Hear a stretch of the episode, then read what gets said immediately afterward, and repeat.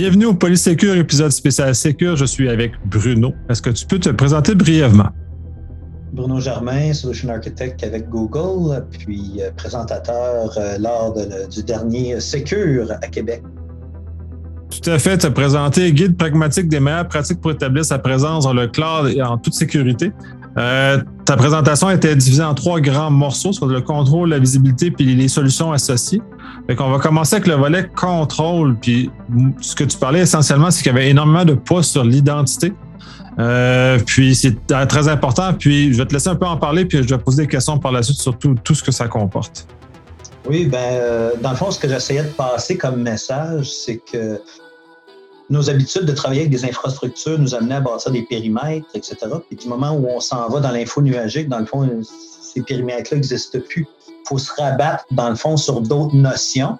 Puis ces notions-là commencent en sécurité par le contrôle de l'identité puis le contrôle des accès. Qu'est-ce que je lui permets de faire?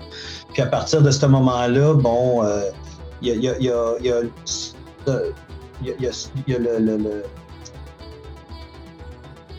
terme que je cherche, c'est le target en français, mais dans le fond, l'objet de, de, de, ce que ça pourrait être un, bucket, ça pourrait être un disque, ça pourrait être un serveur. Dans le fond, il y a, quelque chose sur lequel ou un service sur lequel je veux appliquer, euh, je, je, je, veux aller travailler.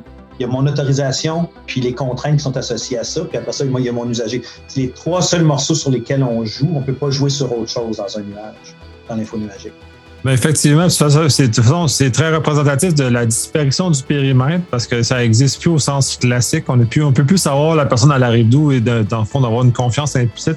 Donc, d'autant plus intéressant que l'identité devient le le premier rempart de protection des informations. Donc, cet élément-là doit être excessivement bien contrôlé, bien maîtrisé. Euh, tu faisais aussi référence au niveau des comptes de service, puis d'éviter des euh, nomenclatures exotiques, des éléments comme ça que les, les, ceux qui arrivent du mainframe avaient beaucoup fait par ailleurs, mais qu'on n'a peut-être plus besoin. On n'a plus les contraintes comme euh, comme c'était le cas avant. Là.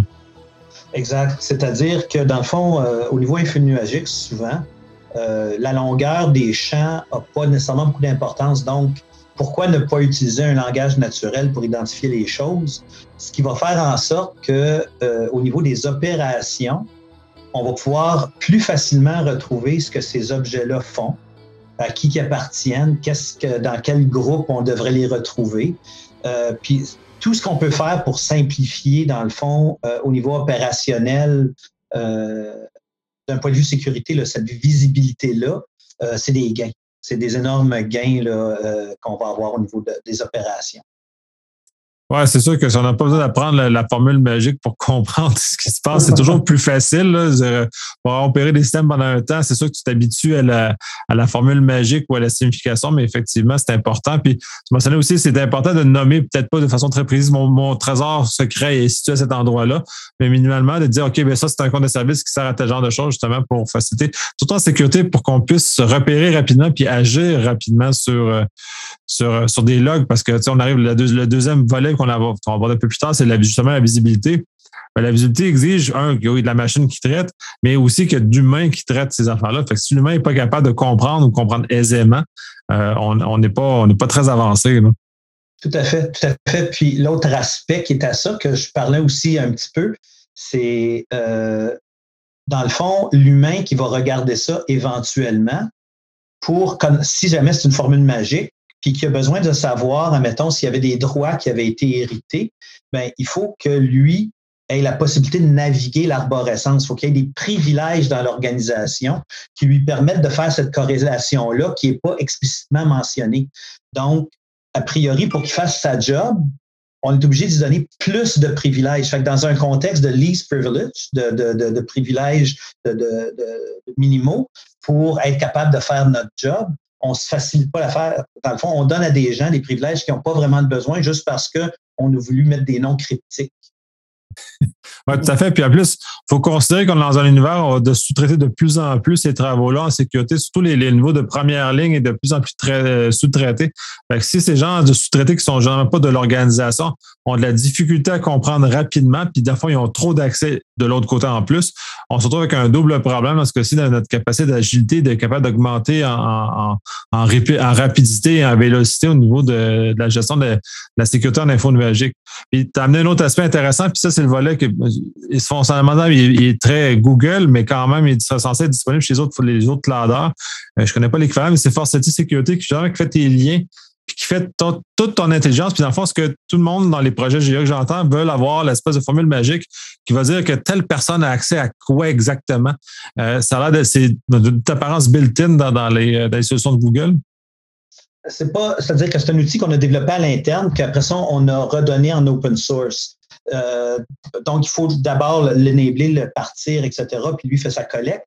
Mais a priori, oui, c'est exactement ça. C'est-à-dire que cet engin-là, dans le fond, euh, comptabilise euh, que ce soit les usagers, les règles, les contraintes, les services, puis bâtit une matrice à partir de ça, les groupes, les comptes de services et compagnie. Puis, on est capable d'aller l'interroger. Donc, d'un point de vue opérationnel, c'est pas juste une question d'inventaire, qui est déjà, déjà une bonne chose, mais euh, au fil du temps, à mesure que le nombre de services qu'on déploie, le nombre de comptes de services, le nombre de, politiques, etc., sont, déployés, euh, c'est un petit peu comme dans le fond, par analogie, nos, firewalls d'antan, on commence avec 10 règles, 100 règles, 150 règles, il y a quatre interfaces.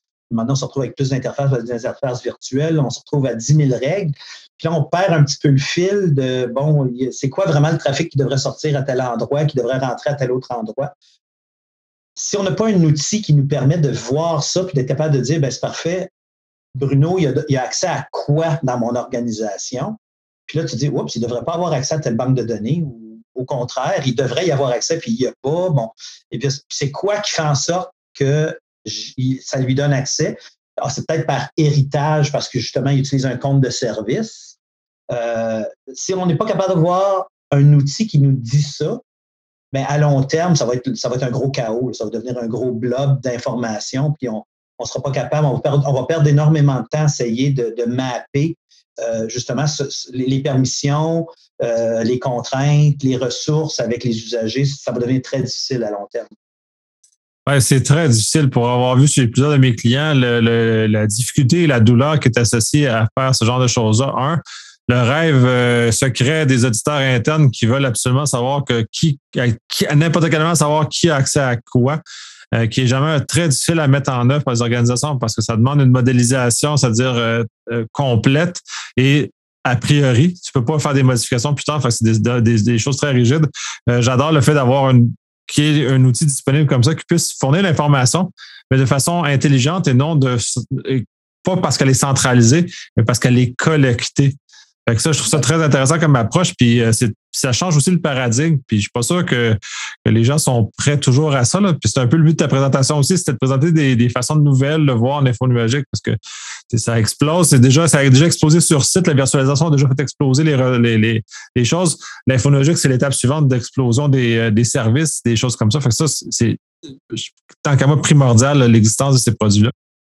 C'est un excellent point que tu amènes. Puis là, je vois ton, un petit peu euh, ton, historique euh, en tant que, qu'architecte puis euh, spécialiste en sécurité. quand tu parles de l'aspect des audits, puis que l'auditeur, bon, on est souvent pris dans un mode où, au niveau des normes, on doit prouver à l'auditeur qu'on respecte la norme. Que, que, que, tel contrôle fait ce qu'il est supposé de faire. Puis euh, la façon simple de le faire, normalement, c'est de, le geler dans le béton une fois puis de plus jamais changer. on, a déployé un VPN où tel cluster fait telle chose, puis elle ne fera jamais autre chose. Puis bon, on a, tendance par le passé à régler les trucs de cette manière-là. Dans l'info nuagique, malheureusement, on ne peut pas dire ben, ça vit là ou ça va vivre ailleurs. Le service est peut-être monté, descendu, l'usager a peut-être changé d'endroit, sa, sa, façon de se connecter est peut-être différente. Donc, tu as tout à fait raison d'être capable de produire un rapport d'audit qui, qui, puis que je suis capable de donner à un auditeur, puis dire, mais Bruno est toujours dans un état, ou ce service-là est toujours dans un état conforme, de conformité, ça devient extrêmement euh, pertinent et nécessaire. Absolument. Surtout, on peut déléguer justement la gestion des accès aux propriétaires des différents systèmes. On peut déléguer énormément de choses sans l'avoir à ce qui se rapporte au pouvoir central, au méchant méta-annuaire central, tout, tout ce qui est fait. Fait qu'on est capable de redescendre comme ça. C'est tout à fait génial. Je pense que les gens en GIA devraient prendre des notes parce que tous les projets que j'ai vus dans les dernières années exigent une espèce de centralisation de toute l'information vers le haut, ce qui est euh, difficile, puis généralement mène euh, souvent des échecs dans ces genres de projets-là. Fait que c'est un peu prenez des notes. L'info numérique amène des belles solutions. Euh, ça nous amène au, troisième, au deuxième grand volet que tu avais abordé, c'est-à-dire la visibilité, c'est-à-dire la journalisation, les, journaux et tout ça, et, tout ce que ça représente. Euh, c'est très important l'info numérique, d'autant plus. Euh, mais on ne pas, on fait pas face à des, des, des, journaux comme on a en infrastructure, parce que les gens ont tendance à penser qu'en infrastructure, il y a beaucoup de volume à cause des firewalls. Par exemple, on va énormément de, de, de volume de, de, logs. Il y a du volume en infonologique, mais il n'est pas de la même ampleur, il n'est pas de la même nature. Je vais te laisser en oui, ben, dans le fond, j'ai pris l'exemple de Google, mais encore une fois, il faudrait revoir dans chacun des, des, des fournisseurs infonuagiques un petit peu les, spécificités. Mais en gros, c'est que les logs qui ont rapport à l'audit, normalement, sont toujours, sont, sont, toujours disponibles, sont toujours à on. Puis la raison pour ça, c'est qu'on veut tout le temps savoir ce qu'un administrateur fait, quand est-ce qu'un service part, etc. Fait cet aspect-là est normalement assez bien couvert. L'autre aspect, complètement à l'autre bout du spectre, ben, c'est l'aspect plus sécurité. Puis ça, j'en ai pas tellement parlé. Puis ce qu'on fait normalement, c'est que comme dans les appareils de sécurité ou les, les, les, trucs en sécurité, c'est qu'on a l'option de, de, de, loguer ou pas certains types de trafic ou certains types de transactions. Ça, c'est une chose en soi. Mais où l'info nuagique devient super intéressant, c'est la partie des données. Qui accède mes données? Parce qu'encore une fois, on ne parle plus d'infrastructure, on parle d'usagers, de ressources, de services, de données. Donc, est-ce qu'il l'a juste consulté? Est-ce qu'il l'a exporté? Est-ce qu'il l'a modifié? Puis ça, ça, devient extrêmement... Euh, ben, c'est la partie la plus pertinente, dans le fond, de, tout le truc. Par défaut, c'était pas, ces, trucs-là, normalement, ne sont pas à parce que ça génère énormément de données. Puis, dans le fond, dans la session, ce que je disais, c'est que je donnais un petit peu une approche pour essayer de trier dans le volume de données qui va être généré, euh, celles qui sont vraiment pertinentes à conserver, puis après ça, trimer, c'est-à-dire de, d'enlever les autres, de, les, euh, dans le fond, de les, éliminer euh, du pattern. Parce qu'encore une fois, l'option facile, c'est de mettre tout à on, on envoie tout. Mais là, on a le problème inverse, c'est qu'à tout envoyer, mais là, chercher l'aiguille dans la botte de foin, ça devient plus difficile si, on fait déjà un bon effort de tri au départ, euh, puis on enable un service à la fois, etc., pour retourner voir la session, je vous donne une petite méthode pour le faire. Puis à partir de ce moment-là, on garde les données qui sont pertinentes pour cette application-là.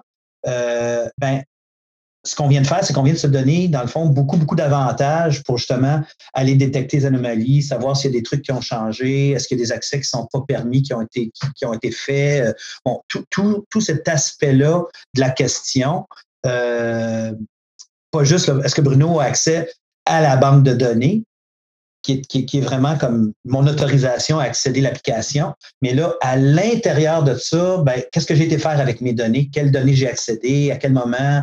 Bon, est-ce que je les ai modifiées, etc. Euh, là, je tombe à un deuxième niveau.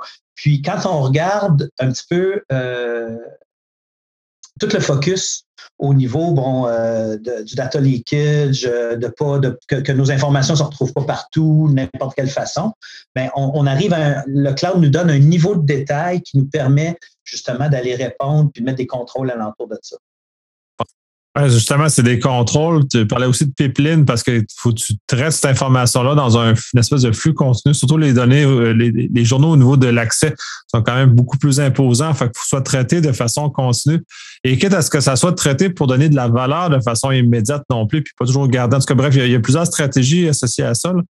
Puis je suis pas sûr ça non plus que les gens maîtrisent l'ensemble de, de, la portée de ce que ça peut faire. Un, c'est le gain qu'on a à la visibilité, de pas toujours, de pas conserver ad vitam aeternam, ça aussi c'est un problème en journalisation, puis de conserver seulement ce qui est nécessaire, puis pour le temps que c'est nécessaire aussi. même si on veut, disons, récolter l'ensemble parce qu'on a besoin d'une analyse en temps réel immédiate, mais la conservation est-elle nécessaire dans le même dans la même durée? Peut-être pas, probablement pas en général. C'est là qu'il faut justement nettoyer pour ne pas se ramasser enterré ou comme les, ben, l'image anglophone, ça, c'est de boire à la bonne fontaine. C'est-à-dire la face directement dans, le jet d'eau puis essayer de, capter le plus que tu peux. Il n'y a pas un humain qui est capable de faire de ce genre, ce genre de choses-là.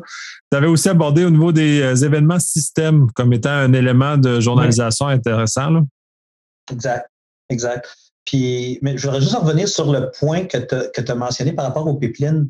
C'est que euh, un, des trucs que l'info nuagique euh, nous permet, c'est dans le fond d'ingérer une quantité astronomique d'informations que le faire dans nos infrastructures physiques ça devenait très onéreux parce qu'on n'avait pas l'élasticité, on n'avait pas l'infrastructure pour faire ça.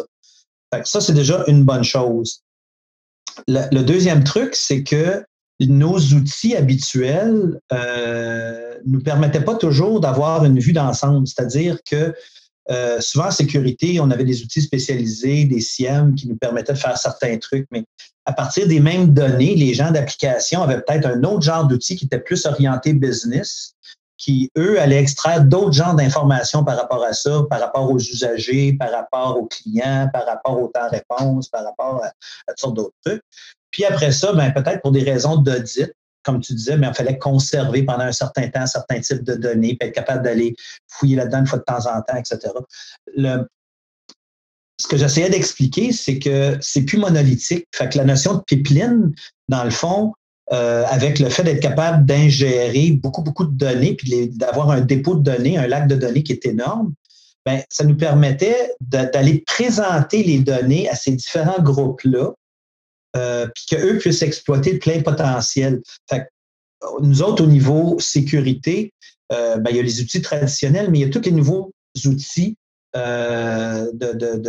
d'intelligence artificielle puis d'apprentissage machine qui sont basés sur euh, des, modèles de sécurité où on fille, dans, dans le fond, on, nourrit l'engin avec euh, tout ce qu'on peut trouver en termes d'intelligence euh, par rapport aux attaques, aux intrusions, etc. ça nous amène à un deuxième niveau. Puis on est capable d'arriver, dans le fond, il y a des outils qui se développent aujourd'hui on est capable, parce que l'info nuagique est capable de, présenter beaucoup de, données à ces engins-là, d'arriver à des niveaux de sophistication qu'on n'était pas capable de faire avant. Oui, mais là, tu parles justement des lacs de données, puis euh, ça, c'est un élément important parce que c'est très rare les entreprises qui sont capables de gérer leur propre lac de données parce que c'est imposant.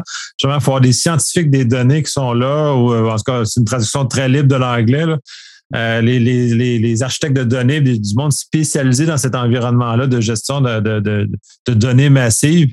Euh, c'est un, c'est pas tout le monde qui est capable de se payer de spécialiste. Puis deux, la technologie qui, que ça nécessite aussi n'est pas la même qui, euh, qui va permettre, et en termes de quantité de données que, c'est, que ça représente, c'est juste, c'est monstrueux pour une entreprise. Pour, le, pour un Google, ce monde, c'est, c'est plus une goutte d'eau parce que c'est, c'est ça la nature du même du fonctionnement de l'entreprise, de gérer des données de façon dans une masse extraordinaire.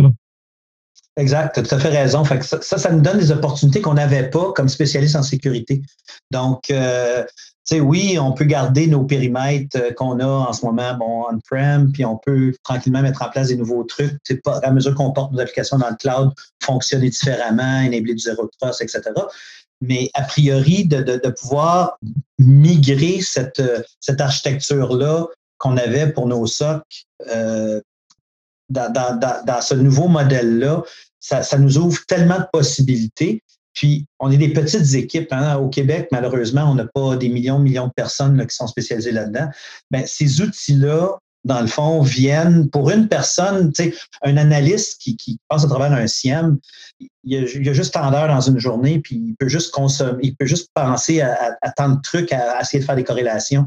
Mais si on lui donne un outil qui fait déjà un paquet de travail en amont, puis que lui, il vient rajouter son intelligence par-dessus, euh, on vient de multiplier par un facteur de, je sais pas, moi, de 100 peut-être, l'efficacité de cet analyste-là.